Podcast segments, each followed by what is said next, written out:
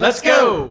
What's up, everybody? Welcome back to Bingetown TV and our coverage of Amazon Prime's The Wheel of Time. I feel like I've been saying Wheel of Time, but it seems like they're pushing the in front of it uh, in a lot of the marketing. So that's a thing now.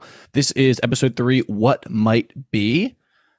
And before we get into what might be, just classic Bingetown housekeeping.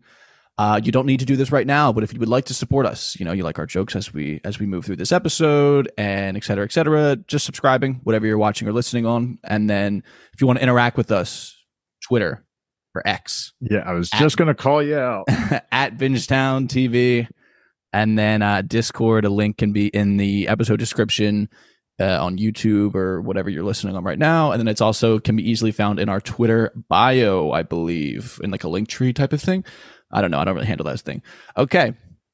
So, uh, just a classic style. We're going to break these storylines into their buckets and just go through them on their own individually. We're going to, I guess, not again do any like overall thoughts. We're just going to dive right in. So, the first one we'll do will be the White Tower. Uh, and obviously, kind of the arguably the main dish of this episode is going to be Nynaeve's accepted trials. This is kind of one of the big cliff. I mean, one of what four cliffhangers they let us left us off on in episode two.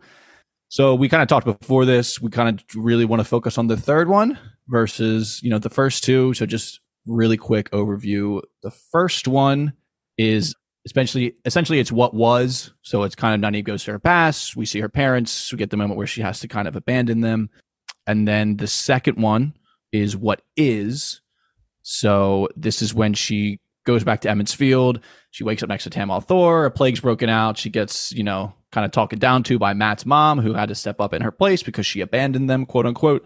Um, and she has to then abandon Tam al'Thor. Uh, and this kind of these two things piss her off kind of each time she walks out of the of the um the arches and she's kind of like at this point she's wavering a little bit there is some differences here from the books they're different because they changed the season one storyline. So it's not like a huge deal. Like they were going to be different because they changed things from the storyline. In my opinion, it worked perfectly fine. I have no issues with it whatsoever. Uh, and then she kind of steals herself and goes through the third arch. Obviously, this was a little bit of a twist going on here. Um, I would just say we can open up and just talk about literally anything we want at this point. Let me jump in because I just want to. I want to just say right away that ter'angreal the one like that kind of gets highlighted in the beginning by either Sheriam or Liandrin. Like they're crazy. They could do anything. If you're thinking One Piece like Paramecia, like they can just do anything that they need to serve a purpose. And this is by far one of the most iconic ter'angreal. So like this was one of the more anticipated moments of the early part of season two for me. I was a little disappointed with the first two and I was ready to be disappointed with the third one until the end, and it actually comes full circle, and I was pretty happy with it. But felt a little sad as a book reader how little time they spent in Archway One and Archway Two. Not sure how you two took it because it probably didn't mean much anyway. It was just like an obstacle to get to the real hard challenge of Archway number three. But I do still like it overall, and I'm I'm really happy with how it ended. But the first two were a little weak. The third one stole the show for me and we could talk more about the third one in detail because that's the important one. But what did you guys think initially? A hundred percent. I got got. Like I was like taking notes. I was like, oh man, the little goodbye with Egwene. That was a little nice. Her and Lan kissing. I'm like, hell yeah, let's go. I've been waiting for this. And then you see the glimmer of the door behind, and I'm like, all right, well, these notes are stupid now because like that means nothing. Um, it was awesome. I really wasn't expecting it. Um, I thought the third one with the not remembering anything, like the initial going in, I thought that was just a really good. She did something crazy and she didn't want to know about it. I thought that was it, and um, I legit did think she said "screw the eyes Aes Sedai," and I don't know if she's going to still say that or not. Uh, that's like a conversation I guess we can have towards the end. Um, but I 100% thought this was like happy land for a second. Um, so there wasn't a single mo- like all the way until the reveal of the door being there. You thought like this is real, right? Well, not when like I knew it was fake when she had a kid and Perrin was running around. Like I knew it was fake. Well, that was yeah. already yeah. Up until the kiss with Lan, right? Yeah, yeah. See, okay, yeah. I was roughly around the same spot where I was like, this can't possibly be how this is going. I mean, I, I knew have, what was coming. I have no way of like proving this to you guys, but there was like once the scene transitions from her and Egwene's goodbye to her leaving, I just I guess I've seen so many movies and shows in my head. I was like, hypothetically, like, what if she's still in the gate and like Mhm. five seconds later she was? So I wasn't like, it was a great surprise still at the end of the day. Like, I thought that was really well done because, you know, they really emphasize when she steps in, she has this moment of not remembering anything, which I wonder if that's going to trans translate into like her actually coming back now. Like, is she going to remember her not remembering what she originally did in the archway? So, but I, I wouldn't say I was, you know, I guess because I'm only a show watcher, I wasn't like disappointed with the introductions of the archways. Like, I thought they were pretty cool. I mean, the first one, like Kyle said, was a representation of the past, then the present, and then potentially the future was the last one. And they did what they were supposed to do in my mind. I wasn't, again, I had no expectations really of what they were supposed to be anyway. So it was cool seeing how they operate. And especially with the present one, too. It's like in my head, is that actually happening in the two rivers? Like, is she actually seeing what's going on, you know, or is it just like a random occurrence that is it's showing her to make her feel bad about leaving the two rivers, you know? So overall, solid scenes though. Well, that the twist was great. it's funny that yeah, she comes out of the second one and is like, "We gotta go. Like, we gotta get the hell out of here. Yeah. There's a plague." And then they're like, "I love how their answer is just like, don't burden us with your fears. Like, we don't want to know that shit." I just love that's like all they say. They don't really comfort her at all. It's just don't burden us with your fears. Yeah, like I Uh, wonder if she actually had those conversations with Tam and like Matt's mom. You know, that's I don't know. They don't know how they work. And Those then they don't find out. know. Yeah, I yeah, mean, that's what they said too, which I thought yeah. was even honestly cooler. Like just give it some more mystery to it all. I just Uh, like yeah, I Bruce mean- Bolton re-showing back up. Yeah, Yeah, I did not very nice expect that to be honest. I did not expect they that. um they discuss and Luke kind of got after with the ter'angreal of like they mention here that they've learned things throughout history, but the cost has been high because you know people have died in the in the uh, arches, people come out burned out. I mean, a big thing in so the main difference here, just because I, I think it adds just a little more context, is the first one like that Luke was disappointed in when it's her family. I personally thought it was fine; it was emotional is like so in the end of book one she, they're all at the eye of the world. There is a forsaken there that Nynaeve like kind of fights a little bit. So like he comes back in this arch and she uses the power to fight him. And it's like ob- obviously Mm, rather than ba- save her family obviously or more whatever. badass than her abandoning her family as they're murdered above her. Um but they yell at her because they're like don't fucking do that shit. Like don't use the one power in the arches. Like everyone who has done that has basically either died or come out and they can't use the power anymore. So it's kind of like that warning type of deal. So- Obviously, they they flip it in the show a little bit because it's literally the reason how she gets out is her using the power, um, which I can imagine some people have a problem with. I personally don't care so much, but Well, my question to that is in the second arch when she was trying to heal um, Tam al'Thor, was she just not able to, or could she literally not even like channel, or what was that? she couldn't channel, not because like she was in the arches, it's because they mentioned it in both episode one and episode two, and that she just can't touch the source unless she's angry or afraid. Hmm. So which, she was like, which checks like, out in the third one where she Yeah. Was actually angry and afraid. Yeah, and it's it's kind of like she's also like in a very emotional moment with Tam right there, and like kind of all the practices like you know close your eyes, imagine a flower bud, like Hmm. You know those kind of like meditation level steps, and she's obviously not in a headspace to do that either. Just really quickly, can you just explain the difference between Sangreal and Tangreal, whatever? Just one So more time. so Angreal and Sa'angreal are basically two different levels of an item that like allows you to use more of the one power. It's like Right. kind of like a Amplifiers. conduit. Yeah, Right. it's kind of like a conduit or whatever. And then Ter'angreal have like a bunch of different uses. You know what I mean? So like we saw in season one when Moiraine and uh, Siuan kind of like use that portrait thing to teleport to each other and whatever that was, if it was reality or not. that was a Tangreal. The what Oath? Rod Okay. Tear. It's T E R. So it's T-E-R, Ter'angreal. Ter'angreal. Okay. Yeah. There's a lot of like words that are like have a apostrophe. So technically it's one word, but it's T E R. Right. I figured there was, yeah. Yeah. Okay. Um, Anything that does anything is a Ter'angreal. Otherwise, it's just an amplifier. Yeah. Yeah. So it's, like either a Rod. fork, they're either forks or they're classic example. sporks, basically. I guess. What do, I, I- I don't even know what to do with that That's- analysis. I don't know if I agree, but if it helps you, it helps you, and there you go. I don't even know which one is which. Is the spork the, The spork is multi-use. Yeah, it's a Ter'angreal. Um, I- Whereas Yeah. forks only have one purpose. I really liked the line that the Mistress of Novices had to Liandrin, like she trusted us and we got her killed. I hope her conscience never lets you make peace with that. I really hope it did affect her and she's not just faking it. I hope like Nynaeve, she actually does take this as a big loss. There's um uh, there's just like some good book related stuff here. I mean, I like how Sheriam they explain it in the beginning, and Nynaeve's like, okay, so I literally just walk through these three arches, like that's it. And like she gets like a little annoyed. She's like, I mean, yeah, if you want to fucking boil it down like that, you little bitch. and like that's exactly what happens in the book. So I thought that was good that they kept it in.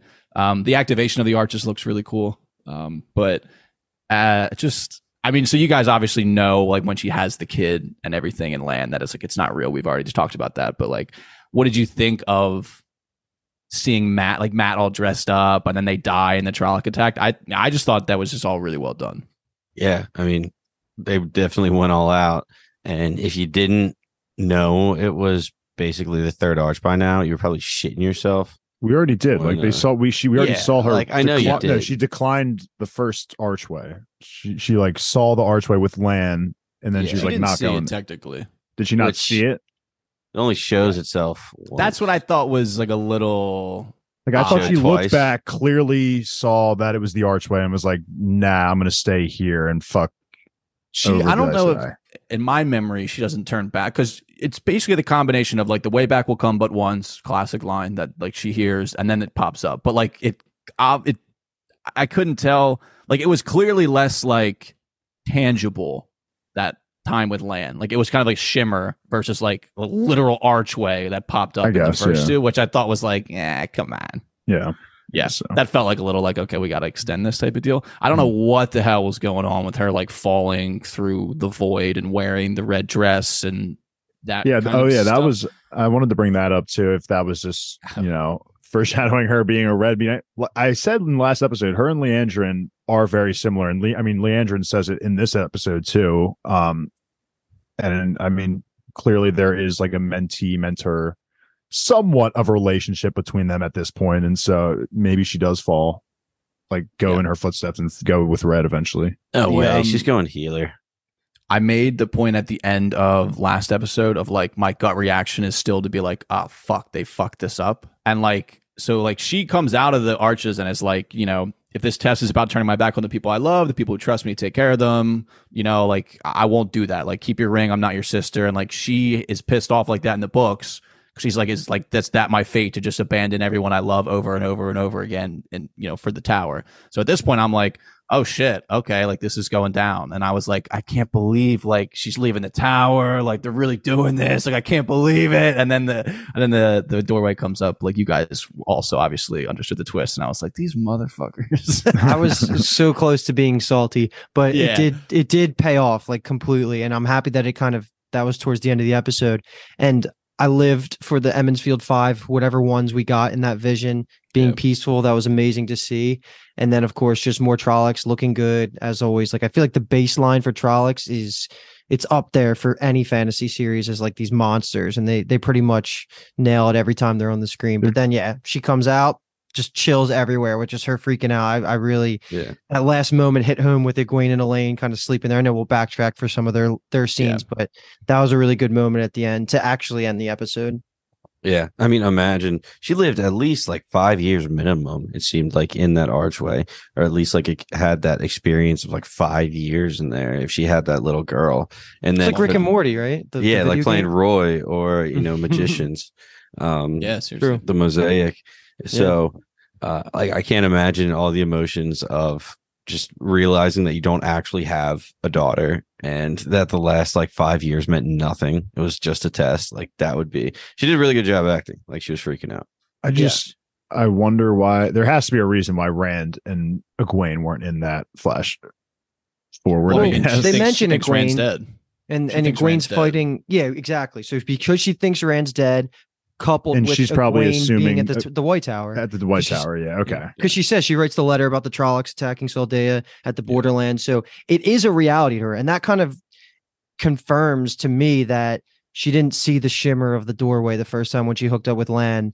Like I think that was the purpose of it. Like she was Yeah. kind of just letting herself live the vision. and that was her embrace yeah reality okay Yeah. Until that And- final Sure. moment. And then she yeah. Lan's That's why I thought it was a little. so. Yeah, dude, long hair, hair Oh. down Lan. Give me, give me that. Let's do more of that, and dressed up Matt. I thought they all looked good.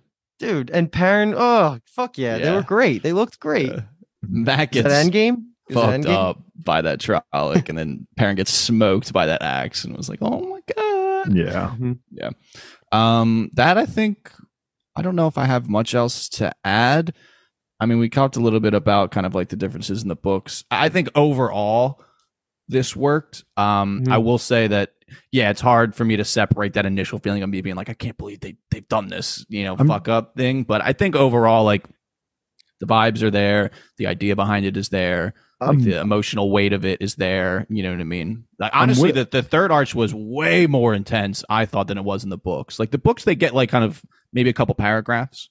And this third arch felt way more like emotionally traumatizing. Like I felt it way more than I did in the book. Good. So Well, I like how you mentioned it though. I just want to really quickly agree with you on the fact that like I'm curious to see how Nynaeve will react now being back in like the real world because I mean nothing changed for her in, you know, the visions that she saw. Like I'm sure she's still willing to accept, you know, the le- leaving the Aes Sedai after seeing these visions. So I'm uh, it'll be interesting to see how she I guess either stays or leaves. Yeah, and then I guess just one thing they, I'm pretty sure, re-emphasized. We talked about it, I think, around the Warder Campfire episode four, season one. That Aes Sedai means servants of all. I just like that. That's a little touch that they uh, kind of re re-emphasized for us here in this episode. All right, and also last thing here will be that uh, Liana Sedai has a mean side eye. She just fucking looks over at Liandrin and walks out of the room, and I was like, I do not want to be on the other end of that. Okay.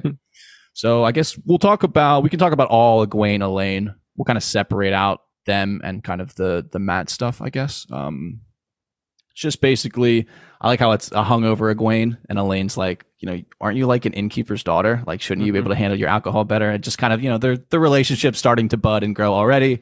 Um and then obviously it kind of gets a little wrinkle in that uh that Nynaeve is now dead. I love how Sheriam I just like how she kind of says like I'm doing this out of respect, not out of I forget the word she uses, but like Nynaeve's dead straight up to her. I thought I mean overall I thought it was harsh, but I think that it, it does kind of fit in the Aes Sedai mindset. What a terrible way to find out. Like you said, she's hungover, not really Yeah. expecting it. Like, didn't they say they were late to like some some class or something like that? And all of a sudden you get a hit with that, and she's like, "Ah, didn't want you to find out this way, but yeah, your friend's dead." Mhm. Um, wild, and then kicks her. Uh, I'm sorry, I always just want to call her daughter Heir, That would suffice, but Elayne I like that. Elayne. Yeah, Or you could call her That's a cool replacement. Nynaeve's replacement. kicks her the hell out. She's like, "I don't even know you." Oh, that was Mhm. that was funny. Yeah. and My only comment I'll add is just that um I think Sheriam just like does a great job at playing her role. I know she doesn't get a lot as an actor, but like I I've been craving that sort of presence in the White Tower, and it just makes so much sense. Anything to do with novices, she's involved, including the accepted test, and it's just like she would be the one kind of cleaning out the novice room and like delivering this news to Egwene. It all just makes sense, and I like her as a presence. I hope she's just consistently there anytime we're in the White Tower because she's just she is in the books just like a character that's always around in in the White Tower. Yeah, I think they've captured the gravitas of her well. Um, Right.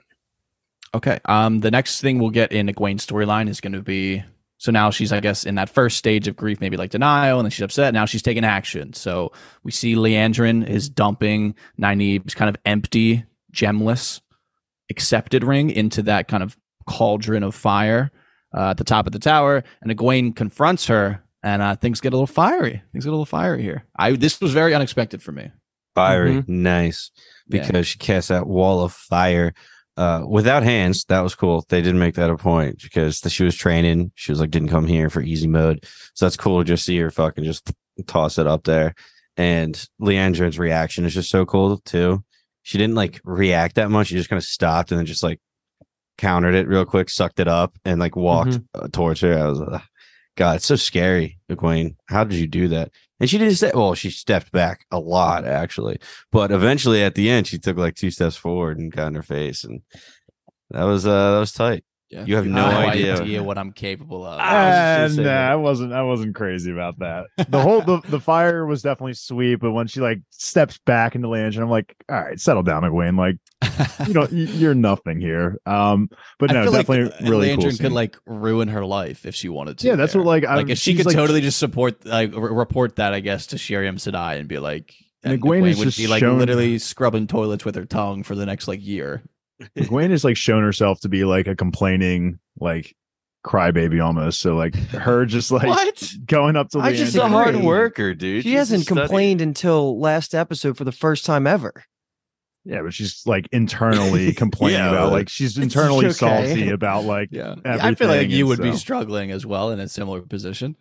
Yeah, but I just I'm at the end of the day, I'm just saying for her to come back and be like, you have no idea what I'm capable of is like, all right, like settle down. But I think at the end of the day, I don't want to take away. Yeah, sh- it was still a great scene. She Liandrin stole the scene for me. I think Yeah, she is yes, just yes. so freaking badass. That just wave, it keeps re-emphasizing how strong the Aes Sedai are compared to the novices. And yeah, like just wall of fire, just by and then turns around, just doesn't lose her cool at all. Um, she's just Liandrin for president, man. She's Mm. doing it for me completely this season. And um, I I just her actor, I just didn't expect her to be as as prevalent as she is, and I'm super happy about it because she's just fun when she's on screen. They Yeah. must just have a blast writing her dialogue because I feel like her dialogue is the best. It's Mhm. been cool seeing her open up to a little bit more, especially with Nynaeve in general. Especially, I don't know if it's here or later on when she's like, I respected the hell out of Nynaeve and all this stuff. So it it was really cool seeing how Nynaeve kind of has opened her up a little, just a, like a little bit in my eyes. And Egwene comes in, you know, shouting all this stuff, and she doesn't really even know that Liandrin actually has also kind of developed a relationship with Nynaeve as well. She said she Also- believed in her. Yeah, that's what it was. She believed in her, and there was like, I think to another Aes Sedai later on, she's like, I respected the fucking hell out of Nynaeve. That was to it's Matt, but yes. It's like Oh, that's who it it's was, like yeah. disguised to Matt. Yeah. The I just like the the line that it's not only the most powerful women who write history; it's the ones who survive. Yes, That's I just like, like that a- line. An important that thing to think about. I mean, Mhm. it's pretty similar to the idea of like you know, history is written by the the victors or the winners type of deal. But I thought in the context that it worked well for what she was trying to get across to Egwene. All right. So the next thing that go it's uh, rather that's for Egwene um, is that she just kind of obviously now she's she's back maybe in that denial stage. She's trying to open um, the arches and she tries to open that third one herself but fails. Um, I just first thing I thought of was that the CGI just looks so much better in this season. I mean, I've kind of thought it throughout, but that's one of the notes I wrote down for this scene is that it just the channeling CGI looks so much better in this Does. So, like I can see like Um, every strand of Right. Yeah, each weave. It's awesome. yeah. And then I mean, main part here is just that uh, Elayne, the daughter, heir, she's a rider. She's Mhm. just a good friend. She's willing to be there for, uh, uh, I mean, Egwene, but she's also not bullshitting her. You know, She I like spits the that she- truth. yeah, she tells her like it's not going to work. Like you literally can't do it. Hundreds of people have tried. It's okay. Like we can stay here. I'll grab blankets and shit. Like, but don't throw your life away because clearly Nynaeve wouldn't have wanted that. Um, I just really like what they're doing with Elayne's character. Do we know how long it was in the actual White Tower? Like it was like five years for Nynaeve in there, but was it was it was this all in like one day, or was it like a few days? It's difficult to say. I guess it doesn't seem like it was that long. I would say a day or two. At the Like I can't imagine. Yeah, Egwene would go a whole day almost without like trying to talk to Nynaeve. So I would say, yeah, like they, they did it in the middle of the night. I'm sure it was literally the next quote unquote next day. So like, Gotcha. Yeah. Maybe like a total of 16 to 18 to 24 to 26 hours. And to follow that up, uh, do we think, or is this like completely out of the question, that Egwene trying to activate the arches had any like homing beacon for Nynaeve, or was that just coincidence? Because I mean, it was later on when Nynaeve came back; it wasn't right even after she was trying. I don't hate that idea. I, I feel like that would have been a better explanation. Oh, maybe that's what like the little weak shimmer was. I might headcanon that because I didn't like the idea of like she only gets that weak, like it doesn't even fully realize itself as an arch. Yeah. It just like it's just like kind of shimmers and you can tell it's different. And then she hears like the way back will come but once, and then she kind of is like, What was that? Oh, I don't care. You know, mm-hmm. but with the other two, like it was very like literally it felt like an actual archway is next to her in the cellar. Uh, Okay. You know, it's it's literally in the room across from Tam's bed. So So the first visual was Egwene zapping the arches for you. I'll take that. Yeah, when it like glimmers when she first meets Lan behind her. That's When- like when yeah, Nynaeve Egwene comes in the beacon. when Nynaeve comes out, like there's no signs of like uh Egwene and Elayne doing anything, right? It's just she just comes out. Okay. I was just one maybe I was thinking that maybe Elayne did eventually help Egwene, but it didn't seem like Unless the secret is to fall asleep in front of it. Yeah. Paul figured out the ter'angreal, something that the Aes Sedai couldn't figure out in the past three thousand years. None of them, none of them ever took a nap in front of the arches. Nope. oh, Paul, you're a visionary. That's the last thing, honestly. I, I obviously, like we just said, Nynaeve comes out, collapses in grief. Um, I guess Go we ahead. can talk about it now. Do we think that Nynaeve is going to stay in the tower with Egwene, or do you think she is going to do what she did in her quote unquote vision in the arches and uh, separate and go back to the village to actually try to take care of that disease? I'm gonna put on the board that I think she stays. She made she made herself some very good points by like in in that third archway when she's talking to Egwene. Like you, I've realized now that you don't need protection. And even when before when she goes in, you know, Liandrin asks her, "You got to make sure you're doing this for you and not someone else," which it has felt like. Nynaeve's whole presence and time here at the White Castle, of course, has been um, all for Egwene. So but I think after now having these experiences under her belt, I think she's now able to see the bigger picture, I guess. And I'm I'm thinking she's going to stay as an Aes Sedai or stay at the White Castle. Just for everyone, if this is the first time you're listening, that is a little inside joke there. Okay. It's possible because if people binge the first three, they might just jump into this one. So Yeah, All right, Paul, what do you got for what's your answer? You asked the question. He's thinking, by the way, if you're listening. yeah. that's the steam's that's a coming out of his head right now. that's a thinking face if I've ever seen. Oh, okay. I got it. I got it. I got it. I. I think so that ridiculous. I think that since Liandrin already destroyed the ring and she made some sense in her vision, I think she's like, you know what, fuck this, I am out of here, and I'm going to dip and go back to the two slash four rivers. I really can't see it going either way. I I I- I don't know. Okay, Dave. If she stays, what what's your Aja prediction? Uh, I'll agree with Paul. As even though we saw her in red, lady in red, by the way, shout out Big Mouth, but I'm gonna go with um yellow. I think she is going to be a healer. If the, the visions were just, especially with the plague that she saw in the second archway, and I think and how she's reacted to seeing the healers in the infirmary and things like that, I I, I can see her going yellow. Okay, so you think the the lady, But in she'll red just be like a was a red herring. yeah, I think so, and I I think she'll just be like the most powerful. She'll be like a a battlage at the same time, of course, because she's the strongest being to come through their doors in a thousand years. But I think her she'll want to be a healer. Mhm. All right, fairs. Yeah, I mean it's clear that you know her name is well known in the tower, and if she is to stay, obviously she won't have any lack of suitors for the Ajas um, coming to recruit her. All right, so now we'll kind of we'll do Matt's storyline in the White Tower. Obviously, there's a level of intersection here with Liandrin's storyline and kind of the post Nynaeve's, I guess, quote unquote death. Um, Liandrin reacts to it by setting him free. Obviously, this is a little bit of a red herring for us as the audience, um, and that she's kind of using this as an excuse. Uh, she gives Matt a fucking reality check for the ages. I mean, again, her episode was very quotable. And then we get, you know, Matt and Min, and then we obviously get the twist in that storyline, which is a little upsetting in that Min and Liandrin are kind of working together. It's not obviously like an equals relationship, but um, I think we can literally just talk about anything we want in this Matt and Min storyline. Matt was a fucking coward when he saw Gwen and walked away from her when she was crying Yeah. like that. That dis- that was just oh, I hated pissed me that off. scene. Yeah. It I felt it just coming. It was just like watching him fucking stay back in season one. It was the exact same feelings I was feeling. Yeah. feeling. It's just like, what the fuck are you doing, dude? Just get the It's fuck tough. in there. And Leandra Um, just said that. She said you betrayed your friends and you would do it again. And Yep. she said, you know, you lost somebody today.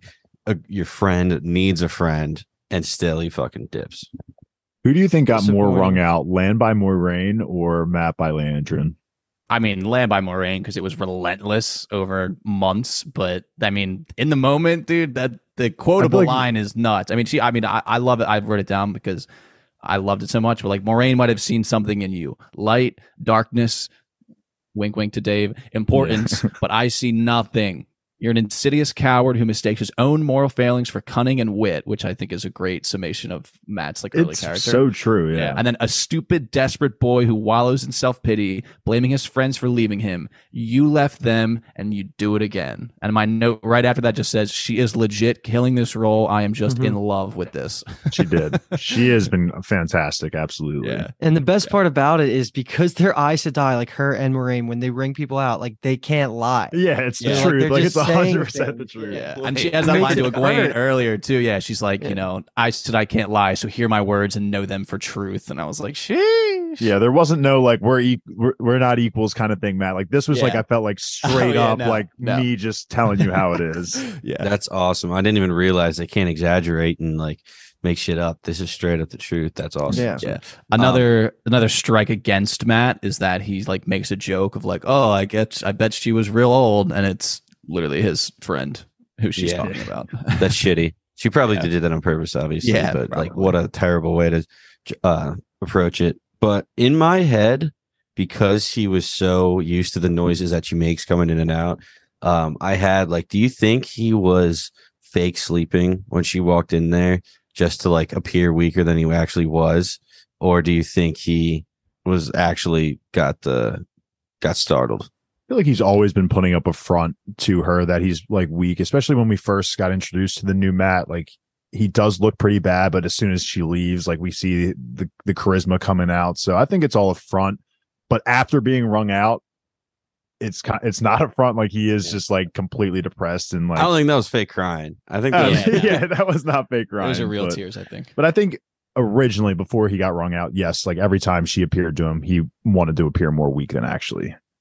So we talked about last episode the annoying like Nynaeve happens to be outside the door for the bad and then walks away right before the good. And then I, I mean, I felt the same way with him looking, just staring at Egwene, and then he decides against it. And then right when he walks away, she looks. I was like, ah, fuck off.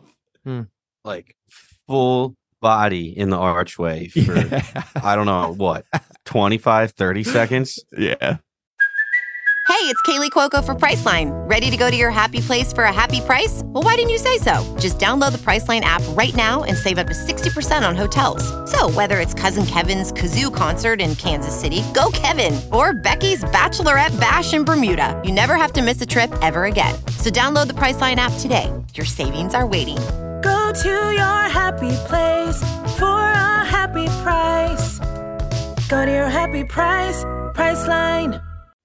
And as the the second he goes behind the wall what was that Yeah, yeah, yeah. They're taking the piss at that point. Um, so Mat kind of returns to Min, and I like how um we discussed the last episode about the level of chemistry they have, but um Min kind of immediately shoots down the romantic shit. So I'm curious of of how we're feeling about the potential. I mean, obviously we learn at the end that she's kind of leading him down a road, but uh, I'm just curious of what you guys think still on that lane because we talked about it last episode. I think that she's doing it for his protection because he doesn't want to get any romantically involved and then you know Oh, the truth comes out saying like you know I've been tricking you this whole time. I've actually been working for Liandrin. I like to think that she's keeping it strictly non uh physical for that for his sake. Uh at the same time I mean Mat's uh pretty uh pretty down in the dumps right now and not very attractive I'm sure to a lot of people so I mean, he's- yeah, yeah. He's a good looking guy, but he is looking tough right now.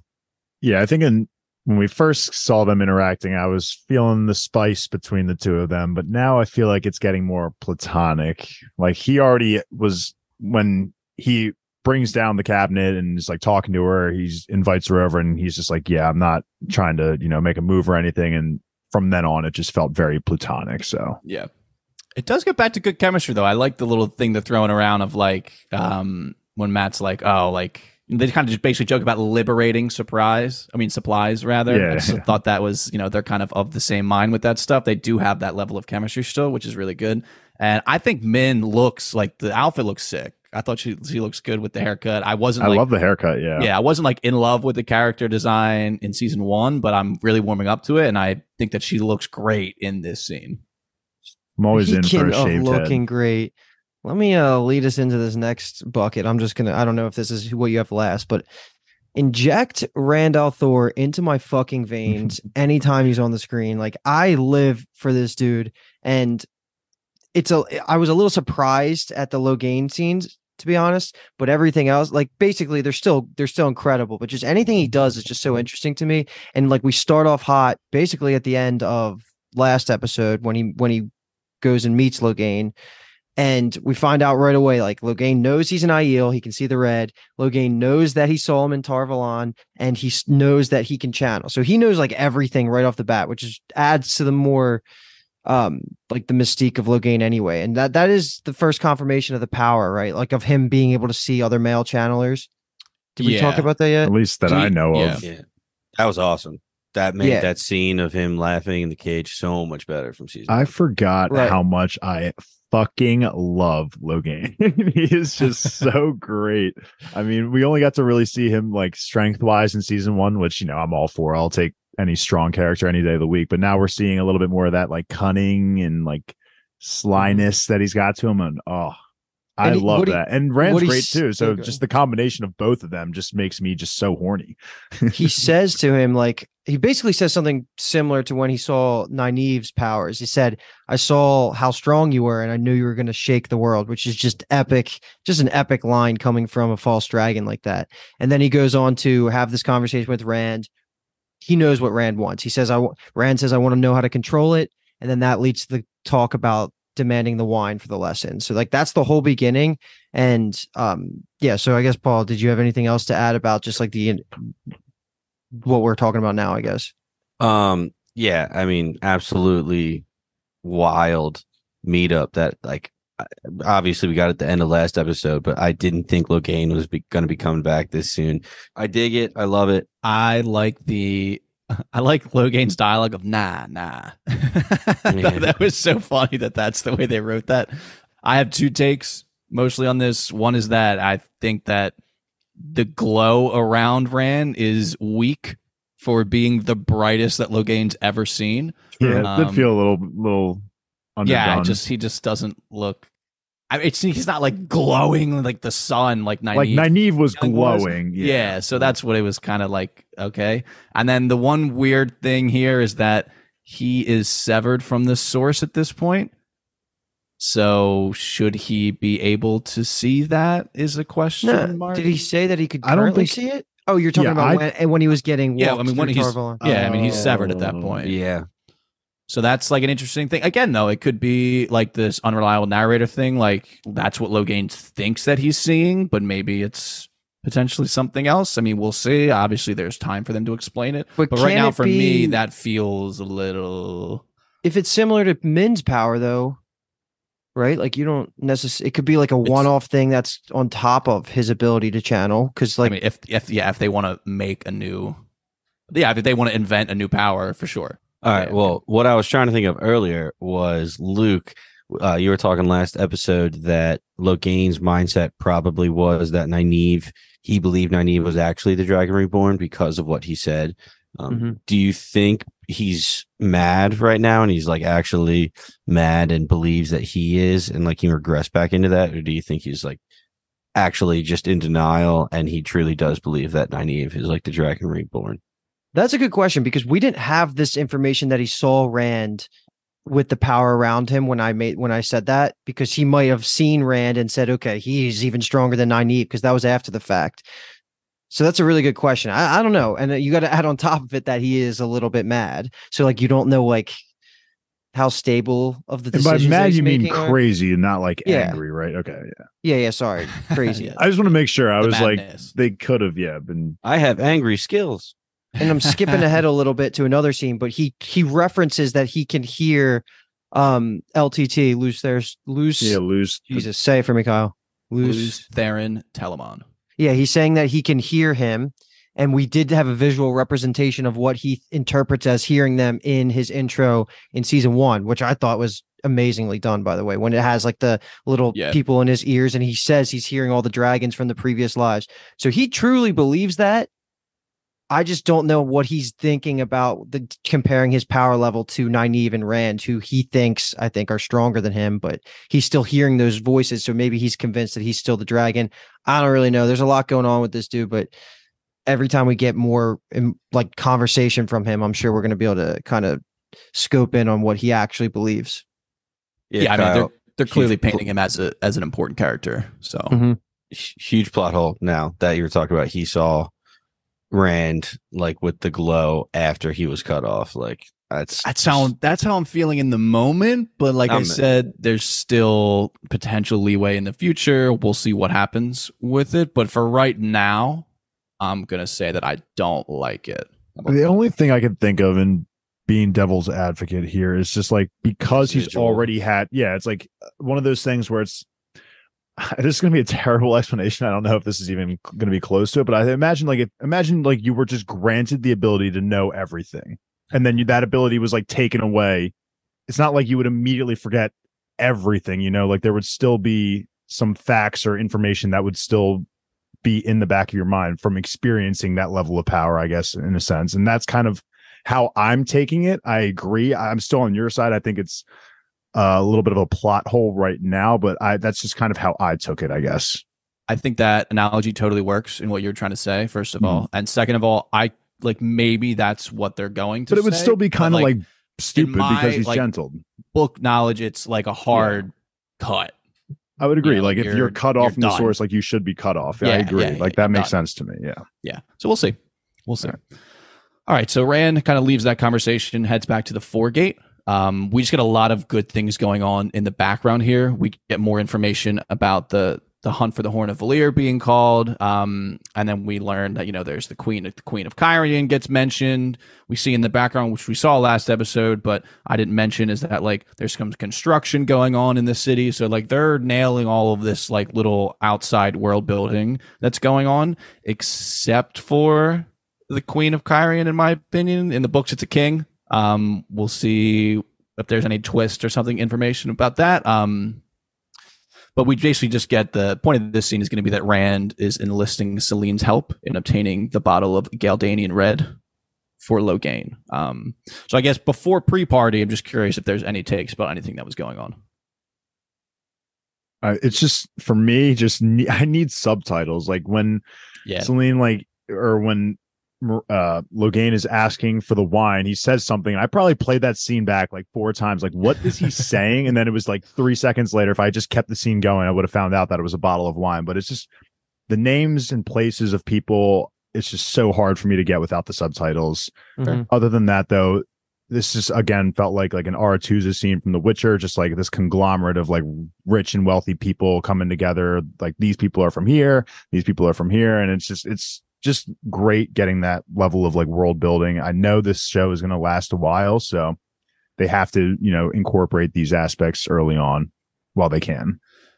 Yeah, so we get I mean, just like to reiterate some of the things that we learn about the the hunt. I mean, there's a gleam in there. He has that like patchwork quilt cloak that's like pulled straight out of the books. Uh, he mentions that the horn will summon the heroes of the ages back from the grave to battle for the light. Um, it's been four centuries since the last hunt was called, so this again plays in our theme. At Leandra, and I think mentioned this in episode one of this season of like there's all these things going on in the world that haven't happened in a while, and like clearly something's brewing underneath the surface within the pattern. Um, and then just an an interesting thing that we see is that there's people getting branded with a horn on their forearm. Um, that woman gets branded, so I'm curious. It seems like an easy continuity, cool thing for them. Like we'll meet characters in the future that will have that brand. I think that will be fun. Uh, I just have a quick question about the horn. So I feel like I'm remembering from season one that someone said that like only the dragon can use the horn, but there are kings and queens. Like, is it just public knowledge? I guess is it not public knowledge that only the dragon can use it? Am I misremembering that, or do people just assume anyone can use it? So people assume anyone can use it. The the soldiers at Fal Dara No, like say like we have this and then like I maybe parent or loyal or probably parent is like oh we're gonna use it or whatever and they say like it's for the dragon so that's their oh. kind Oh. of take on it like they're, I guess they're saying like it's it. for the dragon, as in like we'll Yeah. just save it. they've been him. safeguarding it yeah for him Okay, over but the anyone ages, can use it. centuries. Okay. yeah but technically anyone can use it that's why the queen of Cairhien's like, hey, I'll offer you, I guess technically fake. We learned in the, the party scene, I'll give you half my fortune for it so that she can kind of have it, I guess is the point there.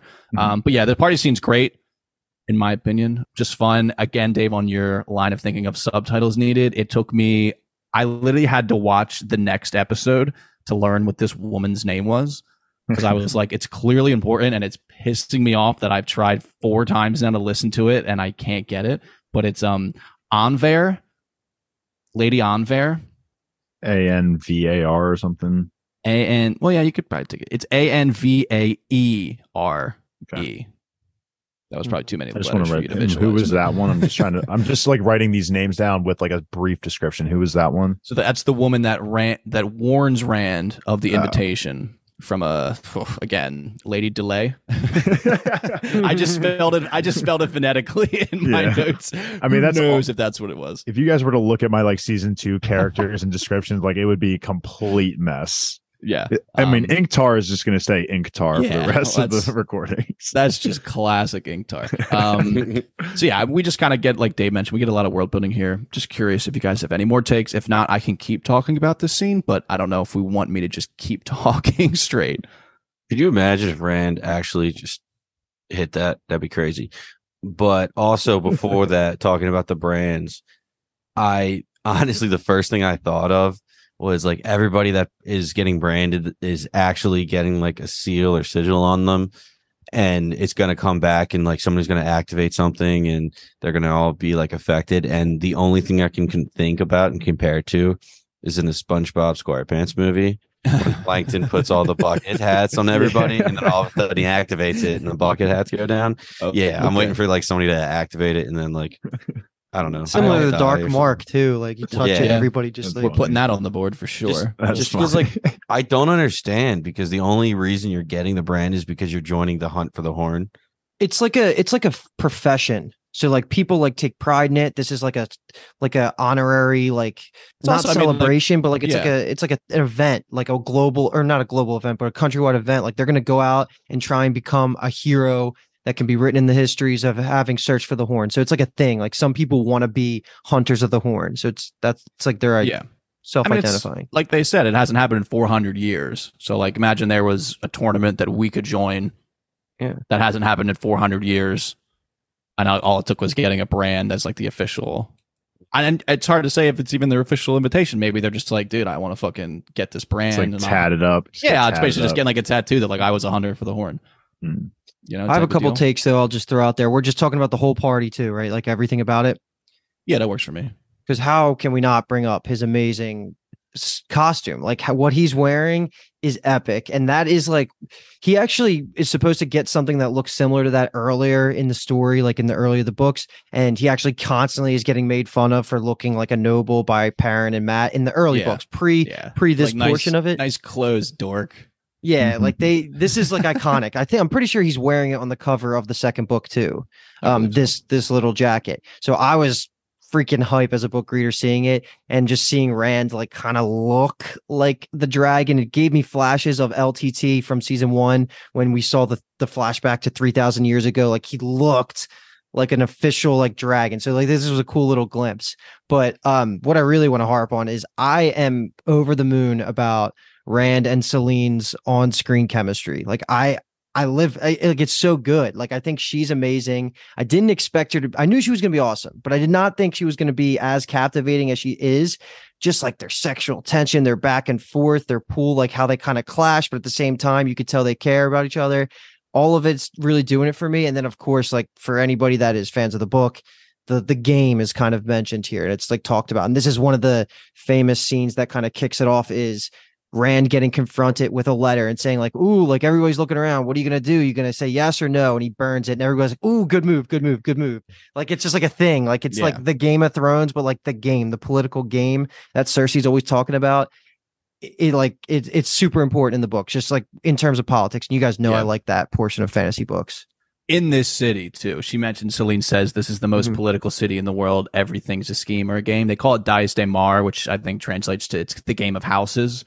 So it's everyone's just like maneuvering all of the time. And uh, I thought it, it was great. Like Luke said, they'd have him tossing it in the fire because in the in the books, it's obviously they have more time to flesh things out. Where he's just like getting invitations every day to where he's staying, and people are coming up to him and like what he wears, and he's like, I, I don't know what the fuck is going on, but like everything I do, someone reads into it, and it's it's just like so funny how it escalates, led to a point where he like almost like gets an audience with the king, and he's like, what the fuck is happening right now? So they they did a good job, I think, of of of giving us that idea and just this quick kind of one off scene, which I thought was great. And, And did also, they again- mention it? Did they mention it in the last episode that he is like pretending to be like a lord of like one of the outer cities to there, or is this the first time we talked about that? this is the first time it's brought up because Selene says like this is fun like they think we're outland lords and they're trying Yeah. to see like how they can use us to their advantage and stuff and then Lady Anvaere is like you're staying in the fucking foregate ain't you little punk so she kind of reads him immediately um, She's a good game player. yeah she is um, I'm assuming we'll see more of her I feel like it was very deliberate that that woman is is who kind of went up and, and spoke with them I like how Selene gives her the cold shoulder she's like back off my man and then just a another uh, like a little important thing here. We talked about it last episode with Rand kind of handing the coin. They're just kind of pushing this characterization of this like duality of Rand a little bit.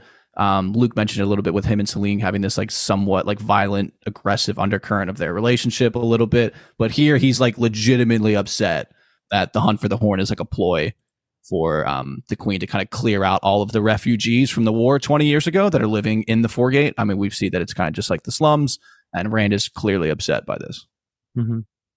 Good guy, Just- Rand. Yeah, he's a good guy. Good guy. And then another thing for book readers is that uh, Selene mentions he's going to miss the fireworks. Fireworks are like a really big thing in the books. Everyone like always gets amped when they know fireworks are going to happen because like they're just like pretty much been reinvented again.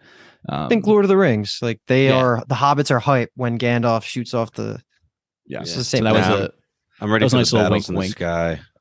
Battles in the sky. I'm, I'm keeping that in the mind. I want, I want some. You think it's fucking- it's going to be a fireworks battle? no? I'm thinking it's going to be fire breathing dragon. Hopefully, Fighting those motherfuckers. Um, I don't know if we have anything else to say about the scene where Rand returns to Logain with the wine.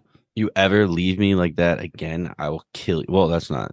Well, so I guess that's a No. no. dude. I mean, that's, Okay. that was also an answer to the question. A Little eyes to die over there. I thought you were going a different direction with that, but no, I just like that line with uh, Lacine. Is that her name?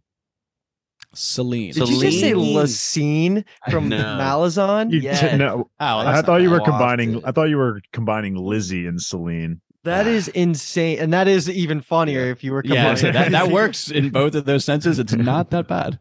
Lacine. That's so funny. that That's you said 100. that. percent The only the only comment I'll make on this um Logain Rand's second scene when he brings the wine back is just Logain's rant about the Aes Sedai saying like the madness in his perspective of it, the madness isn't a real thing, just an excuse for the Aes Sedai to justify their dominance of the world essentially, but they know that only the dragon can defeat defeat the dark one. Um Mhm. so it's just I think good to get his perspective on the Aes Sedai.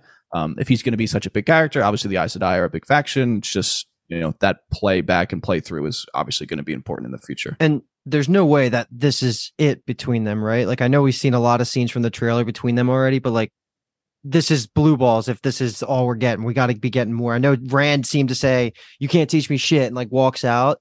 Kind of makes sense because Logain was being a little bit of an asshole, Yeah, but this just felt like not enough. And I'm, are we on the same page that we're getting more, or is there a chance that this is I- that's all we need at Logain for?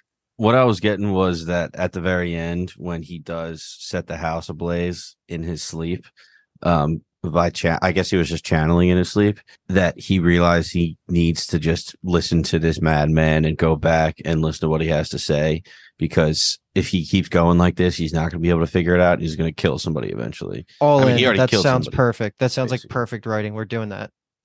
I mean, I'm with you, Luke. Though it's it's blue balls if we don't get more because I've been definitely loving every second of their interactions. And I I know dreams are like a huge part in this series. Like I know it's not dreams mean something, so it's hard to tell if a dream is literally just a dream that caused him to react and literally um just set his house ablaze or if somebody was doing it like affecting him in his sleep so he did it on purpose like I- it's it's just hard because it's a crazy world and i love it honestly it's so great let's Yeah. talk through the final scene and maybe we'll, some of these questions will kind of get answered because I actually have a question myself about Like, was this all? This was all a dream, right? The initial first part when Rand when starts getting hot and heavy with her. Okay, cool. Because I was for a second thought I thought that that was that was happening. I don't think so. In my opinion, that was real. I thought it was real too, but then he, they like bang, and How- all of a sudden he just wakes up in his bed alone. without like the a- coat like a on seemed like a rough and without editing her. I cut. In don't my know. opinion, that seemed like a rough editing cut. Where I I, really I took they- it as a dream. I just because he wakes up and he's still doing the fire shit that he like awoke from the dream that like caused him to wake up, and that that's how I took it. it started can taking him Because she over. she's she is clearly like outside coming from somewhere. Okay. Unless she like left, like they had sex, she left in the middle of the night. That was and then, my like take. came back. Yeah, okay. So But but didn't she clarify earlier on the season? This all the nights end the same, like him leaving her versus like I I don't know. I'm on Yeah, team. but I mean, Dream. They already they banged last episode for the first time.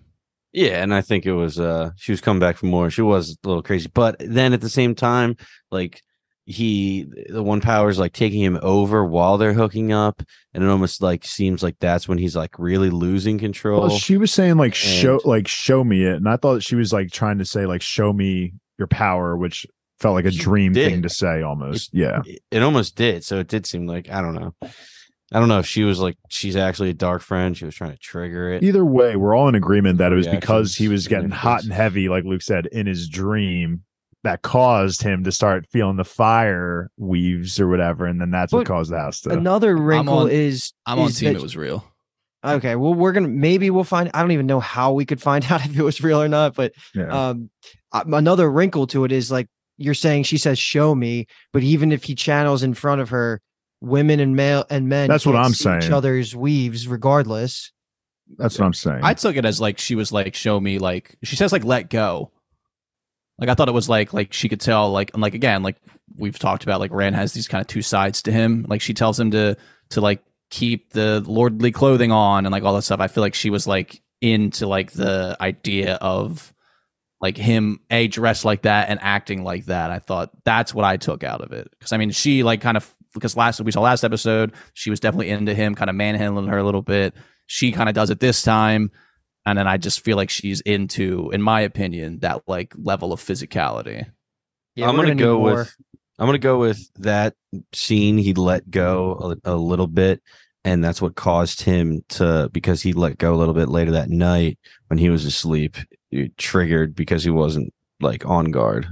I think it's also difficult because while we're in the White Tower and we're watching them um, channel saidar, the women have like we're seeing the colors kind of you know here, and I feel like Rands have always been like a golden orangey color. You know, so it's kind of is he just doing nothing but channeling fire? I guess that's a take, but I don't know. I think it's that I think is a little potentially confusing as well because like yeah, need, was he actually channeling fire when he's like on top or on the bed or like that was just the color of it at the moment because he's obviously channeling fire when he wakes up and it's like that color so i don't know I mean, the good thing is that we thought we were never going to get an answer in season one about if Logain was actually laughing crazily or if it was in Mat's head or whatever, and we somehow did. So maybe there's a way we'll get an answer about what's going on here. I'm sure the more we see Rand scenes, especially probably the next episode, we'll have a little bit of a better idea of like the level of losing control he's having, and and if Selene has any, you know, more Selene scenes are going to be great too. So I think this conversation will come back up. Was I crazy and maybe I was just like forcing myself to see it, but was there some black streaks going in the uh the wheat like in his channeling? Was that just me? I feel like I was feel like seeing there- a like like a little bit of black just kind of to emphasize that he was going mad a little bit, but I I was probably like making myself try to see that, you know. i agree that it feels like they've somewhat shied away from how like obvious it was when logain was channeling last season And I would hope Yeah, it's and because again, I- was more corrupted or like And, uh, yeah, I was touching gonna the say- power more.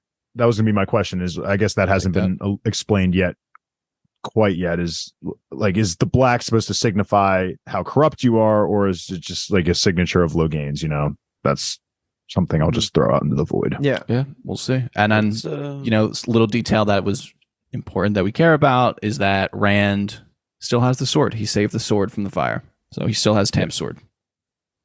The It's literally his only possession in the world. Yeah, he so grabbed that in his coat. I just like going back. I know what you guys said was supposed to happen at like the end of book one. Like Rand was supposed to like come back and like blow up everything in the battlefield and kill all the Trollocs and be a badass. Mhm. And I totally see how his character is not even touching how cool he might be in the books right now because all he did right now was unleash Ish- Ishamael.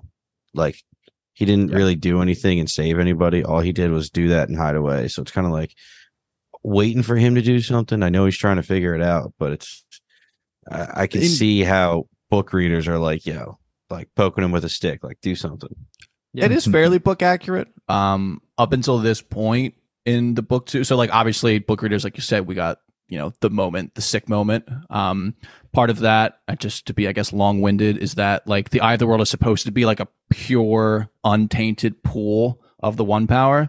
So it's just like you know a Sa'angreal on fucking steroids, and that he can literally like light up the sky and like feel the earth and the air and everything, type of deal. Um, but also, I mean, book two, he is so afraid of himself after that that he is actively trying not to channel, just like he is now in the show. He channels in his sleep in the books, just like it seems like he's done in this episode. So it is kind of taking that lockstep. Obviously, it looks differently, but the idea of it is still kind of there. So, I mean, I think also book readers, we were kind of just like, okay, when's the next time he's going to fucking crack that melon open and just be a fucking savage again? So, Yeah, because I mean, he, he has no idea of extent of his powers. I guess all he Yeah. did was really kind of break the. I mean, well, that was pretty fucking cool, but break the Heartstone. But like, if what's he afraid of himself for? He didn't do anything crazy. He didn't do any damage like out to anybody. The biggest thing he did was, you know, kill that guy in the alleyway. I guess, but and I don't I think mean, it's yeah. more. I don't an think it's about. so. I don't think it's about like him thinking he's going to do something crazy with the power, but it's more about the madness that he's avoiding practicing or even using it. Like he, there's no situation where he's going to be like sitting at a table and like practicing his weaves because every time he touches it, he gets like the madness starts going into you. So that's the whole. I guess that's the reason why Logain is so important here because he's the only one that's going to be able to help him without him getting closer and closer to madness. But yeah, like I'll leave it at And that they- just because I don't want to. they conveniently have that little private garden. So, yeah. I guess we'll, I guess we'll see where that goes. That might be a take to put on the board. Um, and yeah, also he's afraid of the fact that if someone knows he channels, they're going to kill him. Like uh, he's he'll be a social pariah, so he doesn't like absolutely does not want to use it. mm-hmm. Yeah. All right. So- uh, Get the parent and crew, right? yeah. So This moving into the the happy fairy tale storyline. Um, so we left off last episode where we see the big palanquin with this mysterious woman with the easily identifiable long fingernails that we met at the beginning of episode one in the Dark Friend Social, and yeah, we're at Atuan's Mill. So that was another one where I was like, "Holy shit, I would die for subtitles right now!" But I went to like towns in Wheel of Time and s- scrolled through fucking however many there are, Wow. fucking 150, and found the one. Um, awesome. So Atuan's Mill is a place in this. They didn't make this up, which is nice because at first I was like, they fucking made this place up. But essentially, what we're going on here is that these invaders, we learned that they are named the Seanchan. Mm-hmm. Uh, and they're kind of just organizing all the townsfolk, and they're pretty much making them all swear oaths. So, uh, I mean, in my opinion, we can just kind of rip all of this that's kind of going on in the day before we get to like the caravan stuff. So everything that's with the swearing of the oaths, all that kind of a lot does happen. I have a ton of notes for this, um, but just kind of takes on everything.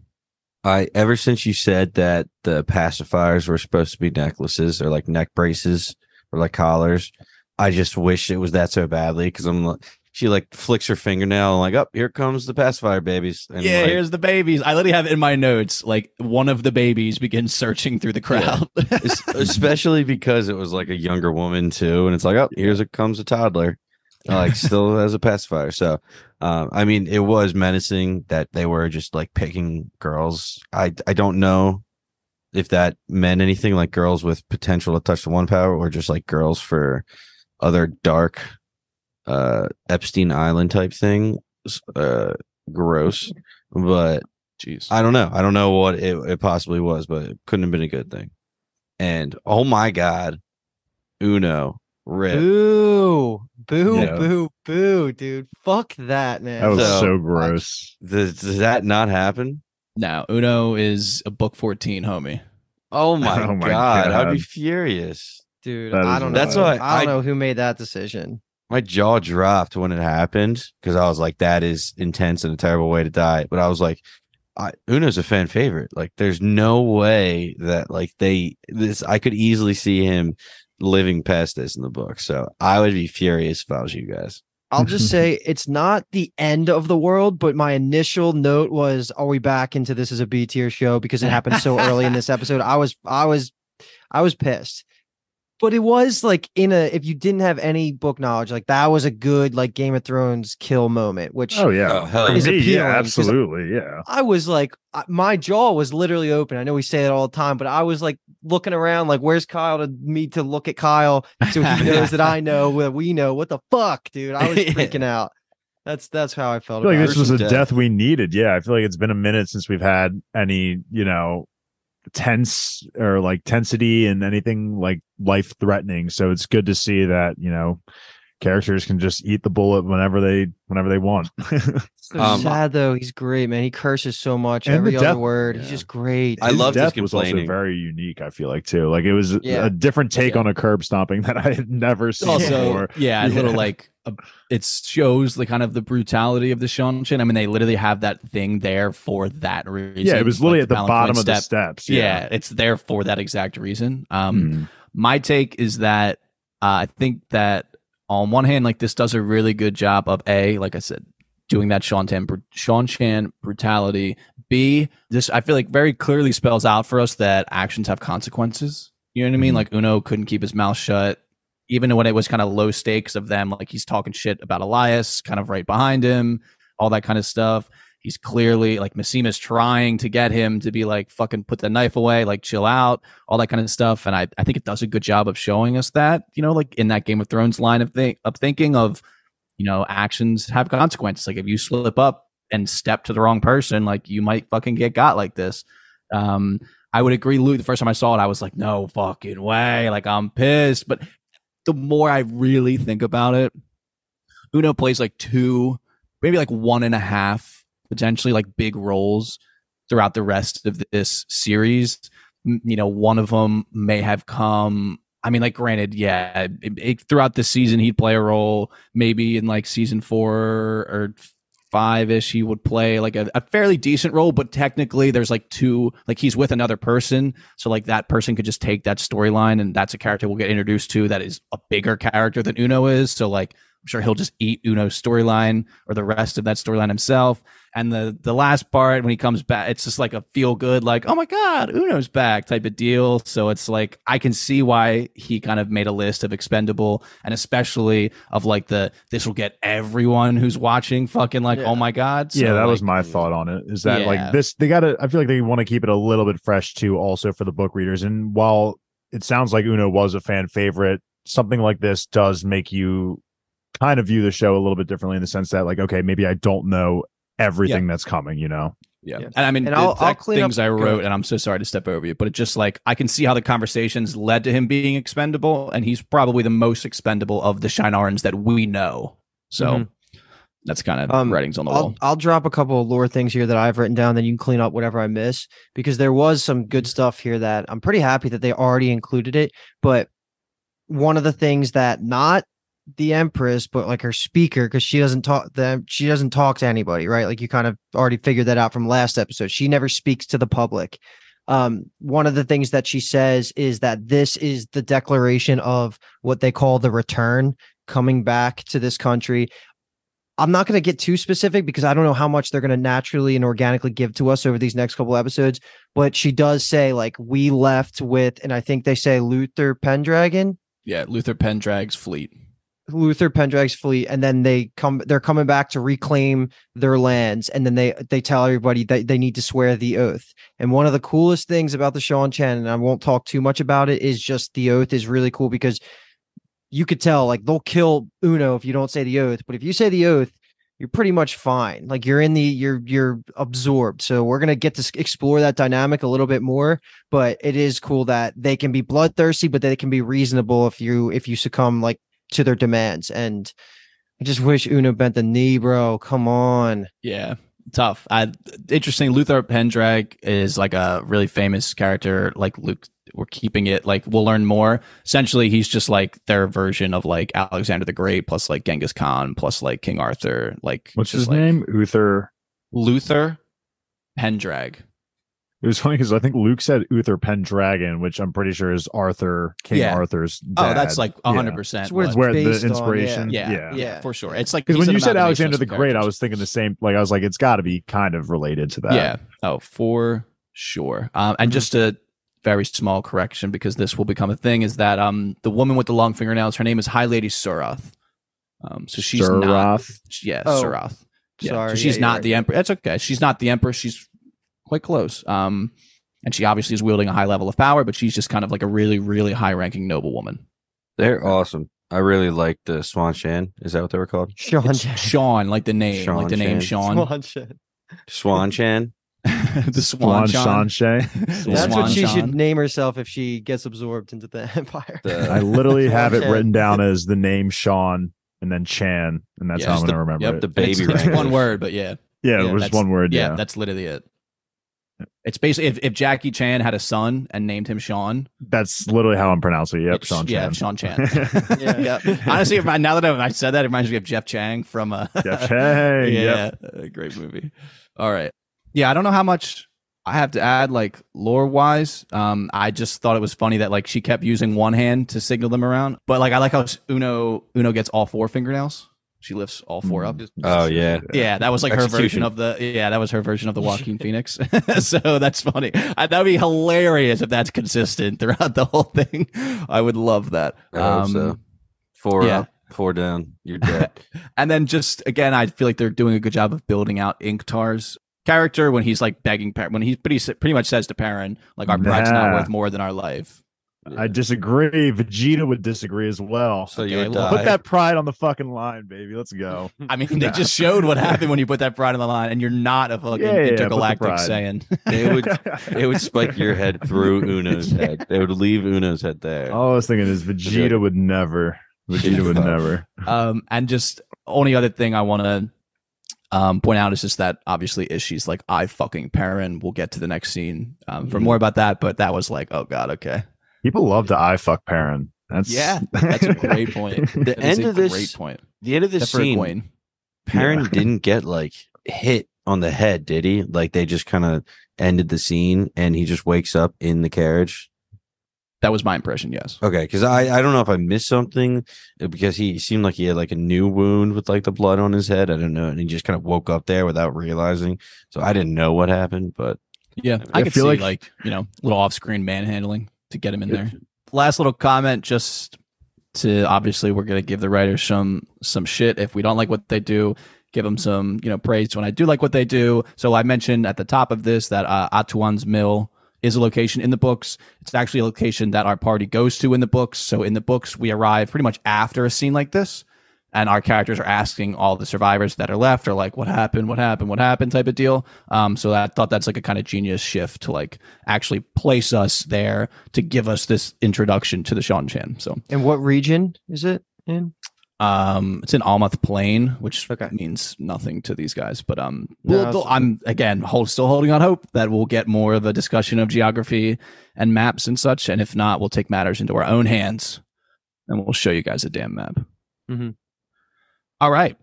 So now we get the caravan scene. So we kind of the first half of the scene is going to be just like a really informative and interesting conversation between Ishamael and Perrin, and then the second half of the scene is going to be just like a really nice, quick battle kind of rescue scene. So I I would say let's talk about the all the Ishamael stuff before we get into Elyas. That would be, I guess, maybe the only potential guardrails on a conversation. crazy. Just I didn't know this this was going to be two people that were going to be face to face having a convo. Like this is such another wild pairing that I wasn't ready for. So I loved it. You know, Perrin's mm-hmm. an interesting guy. People can tell right away that he's got something inside of him. And he even says at the one point, like the more wolf you are, the more the You're more mine. you're mine, which is Yeah. just like awesome. Just I like just I'm- don't know what that claiming means. the the claiming the power is like a dark power is kind of what I took from that. But dude, the eyes of Ember, whew, that was sick. Just to Uh, show that yeah. flash again. They You know. literally answered your guys' question perfectly.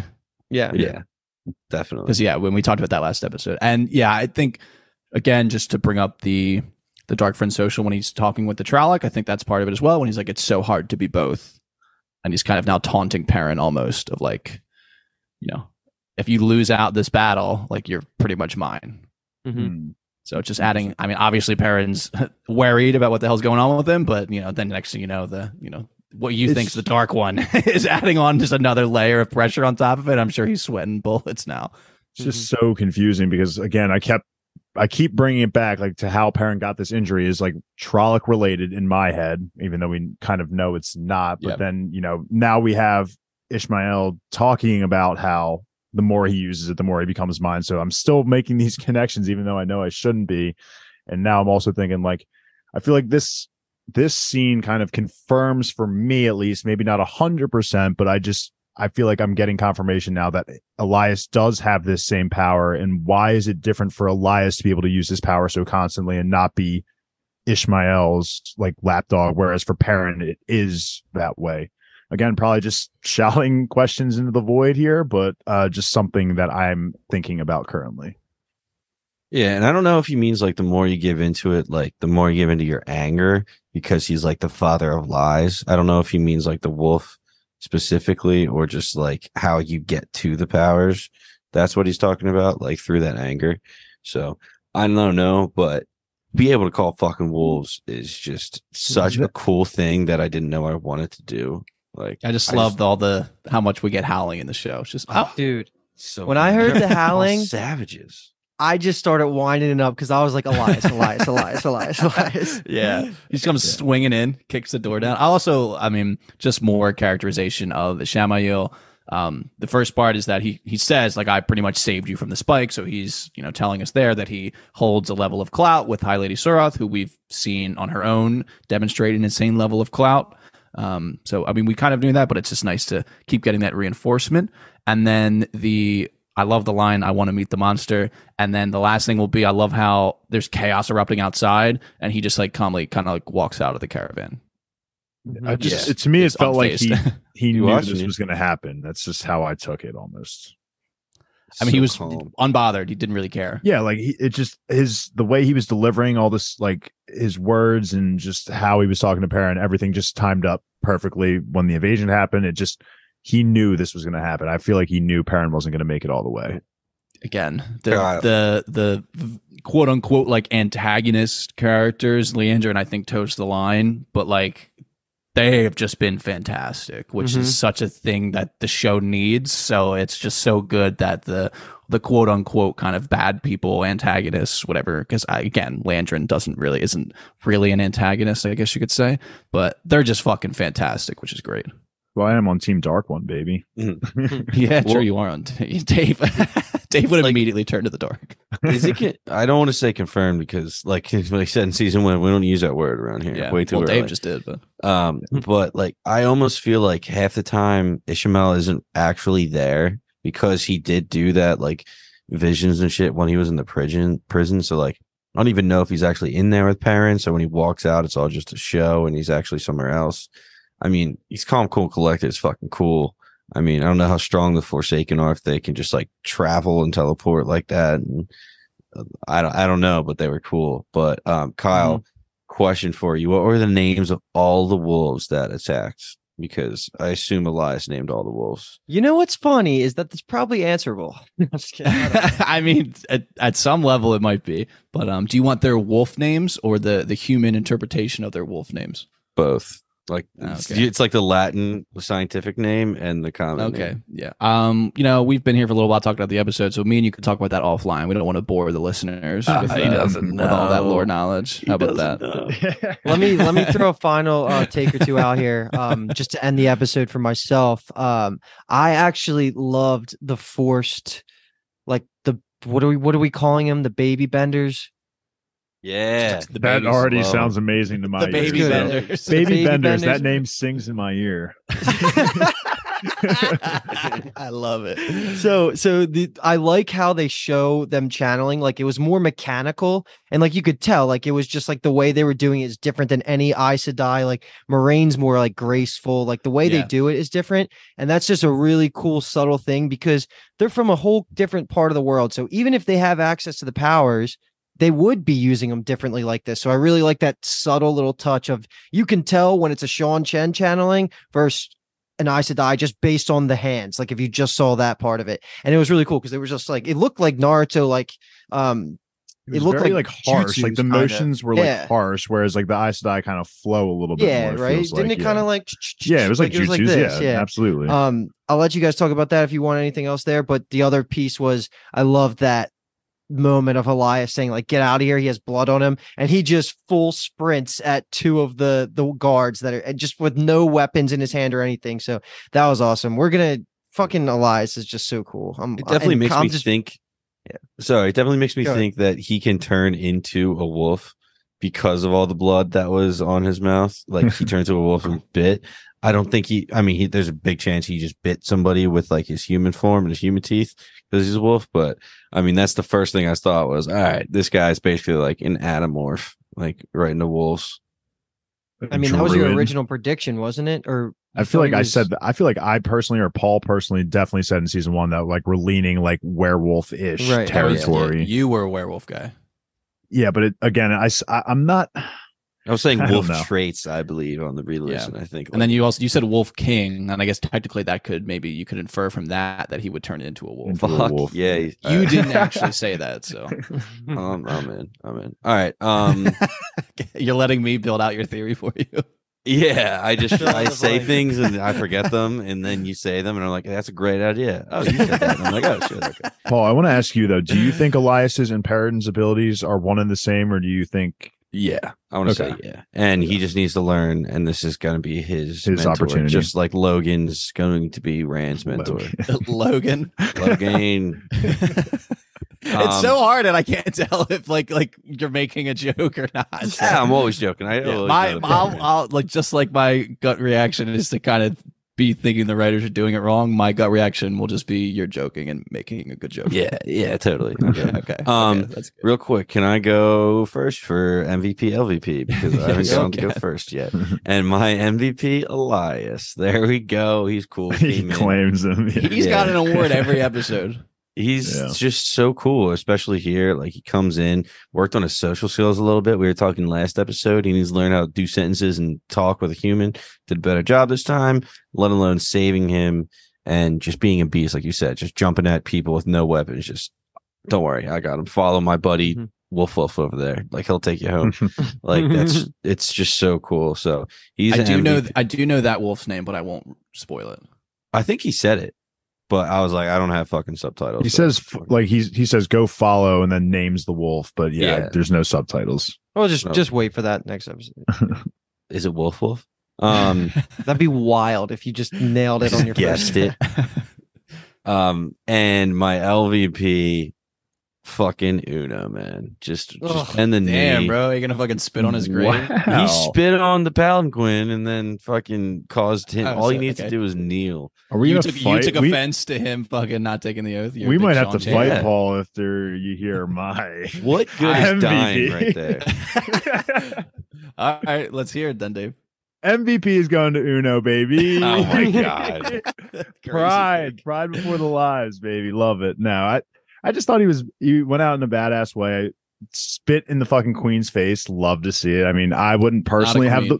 I sorry, not the queen. You're good. I just want to, you know, reinforce that. I'm gonna call her long fingernail princess, but Don't spit in her spit in her face. Let her know I'm not bending any knee, and I'm gonna honor him with an MVP rather than dishing out an LVP Fair. for him. And then the LVP I will give to easy one for me, uh, Mat. I don't think there's really much else to say beyond that. Um, I went last last episode, so I'm gonna go next. Mhm. My MVP was gonna be Elyas, but I'm gonna just take Liandrin as my pick. Um, Kate Fleetwood is putting on such a good performance. I don't even like, you know, it's obvious you don't love her character, but you love her performance, and just every time she's on the screen, she's great. So the more we get of her, the better the show's gonna be.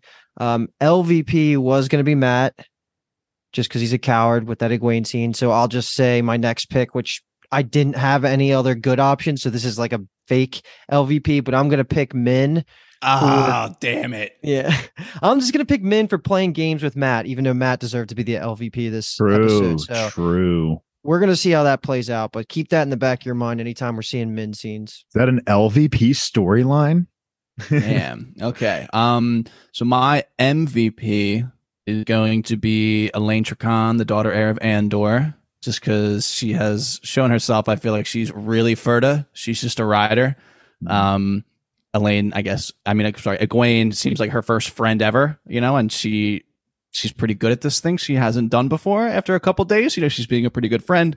Um. And I'm a big Elayne guy. And then my LVP will be the baby benders.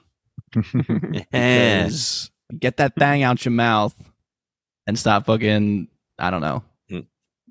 obeying. Wouldn't I like their concept art, by the way, or like their design. Just for the record, I know. I'm I a do too. I it just, do it just looks of. like a like a mouthpiece or a pacifier, like Paul said. It just throws me off. Yeah. I just saw this like at the end of this episode. I'm like, this is the best episode yet. But like, I think that after everyone, I forgot how good like the mystery of just discovering this world and how satisfying it is. I love the show. I'm so excited for the next episode. Um. I'm looking forward to a few different things. Min and Mat, I'm really excited to get them out and about. I really want some more Mat, but also what Liandrin said, like Moiraine won't have anything over either of us again if you succeed in this. Hmm. Like, I don't think we know what that is. I, I think Moiraine said last episode about the man that she visits. I don't know if that's what she's talking about, but uh, also like Min, how does Min come into that? So, um, looking forward to a lot of storylines. I think that I said that last episode. Like anybody who comes up on the screen, I'm just like very excited now. When last time it was like, eh, I, c- I don't really care, care less. Now I'm like, let's let's go. yeah, Gwen ter- and Perrin, I feel like were rough for us a little bit in season one. I remember that. Uh, the Mhm. two of you guys saying that. Yeah. certainly. I want a little bit of a pause in the White Tower. Not that I'm not loving everything there, but let's progress some of the other ones. Get the highlight. It feels like the White Tower's taken up like 50, 60% of all these episodes, which makes sense. There's a lot of characters there, but give me some more Rand. Give me some Moiraine. Let's get to the Seanchan. Like this is I want to let's progress them for an episode and then we're we can meet back up in the the mid season, you know. Yeah, very interesting. We got no Moiraine and Lan this episode. Well, we got fake Lan. True. Oh, true. True. With the And- sexy hair. Sexy yeah, Lan. saying, Yeah, that's true. sexy That's true. We got erotica Lan. Forgot about that. I wasn't even thinking of him as the same person. Yeah. Dave, any parting shots? Um, nothing for me. Just give me the the Uno. false. Give me the new false dragon reborn into my veins. That's what I'm just literally dying for every episode. You're patiently waiting for a Mazrim Taim. Yes, that's who it is. And the final question, Dave, who you drafted in the first round? Um, we are gonna go with hopefully Saquon Barkley with the ninth overall pick. We have keepers too. Just let people out there know. So I'm not just yeah. I don't want to seem like an idiot. We got keepers, but I'm taking Saquon. I think at the ninth. Uh, I love the caveat. Uh, and yeah, I'm just think that last episode was better. This was still a very good episode. Um, still feeling pretty good about where kind of the changes that they're making. We didn't like go into a ton of detail about all the changes they made. Like that in itself kind of shows that like I'm okay with you know pretty much all of them. Um, we'll see how things progress. Season one was I was feeling really good after the first three episodes. I think we were all fucking gassed up after the first three episodes. Um, so I guess we'll, you know, we're holding on, uh, taking an episode at a time. But this was just great. I mean, it's just fun, and I just love to hear that you guys are liking every storyline because that's the way I was in the books for pretty much almost like the whole run. Um, it was just nice to you know get all the different characters and everything, and I think everything right now is kind of cooking at the moment, which is nice. All right. That's going to do it for season two, episode three. What might be? Wheel of Time. Um, what definitely will be is that we'll be back for episode four, whatever that's called, because I don't know off the top of my head. Yeah, Paul, you like that? That was for you. Um, so yeah, uh, stick around. Obviously, um, you know we'll be doing these weekly. At this point, I, they just dropped all three of them at once. Then we'll move to weekly, thank God. So our social lives and everything we do outside of podcasting and work can uh, have a little bit of chance to flourish, like fantasy football. Um, we're also covering One Piece and Jujutsu Kaisen at this point. So we're just busy, busy guys, obviously. Um, uh, and yeah, I just like I said at the top, best way to support us is always just going to be subscribing whenever you're watching or listening on, uh, and just you know literally listening to the episodes. I think is the best way to support us. And then if you want to interact with us, it's always going to be Twitter or X as Dave likes to call it, uh, at Bingetown TV. Dave's a big X fan. Um, and then Discord the link will be in the description of this You're episode. missing two X's there. yeah, well, we all know about that one. Um, you know what I was laughing about of the um, we had like a random talk in season one about like uh, our insecurities or something, like what it would be, and like you were just like, yeah, I mean, clearly it would be my inadequate penis size. I can't believe we have that on podcast. We have too many people listening. We got to pull the plug on this podcast, man. Too many people are listening. I just re-listened to it and I was like, I love that. that- And then Paul was like, Yeah, I mean, like I don't really use mine that well. It was just like it just completely devolved into that conversation. And it was like maybe four minutes, and we were like, Okay, I don't even remember what scene we were talking about. Townies, you got about another like half year out of us before we're pulling the plug. yeah. Well, now it's going to be on the. I mean, the other one was on the internet too. I mean, on on YouTube. So, uh, yeah, that's literally all I got. Love you guys. Thanks for listening. Peace. You're listening to the Geekscape Network.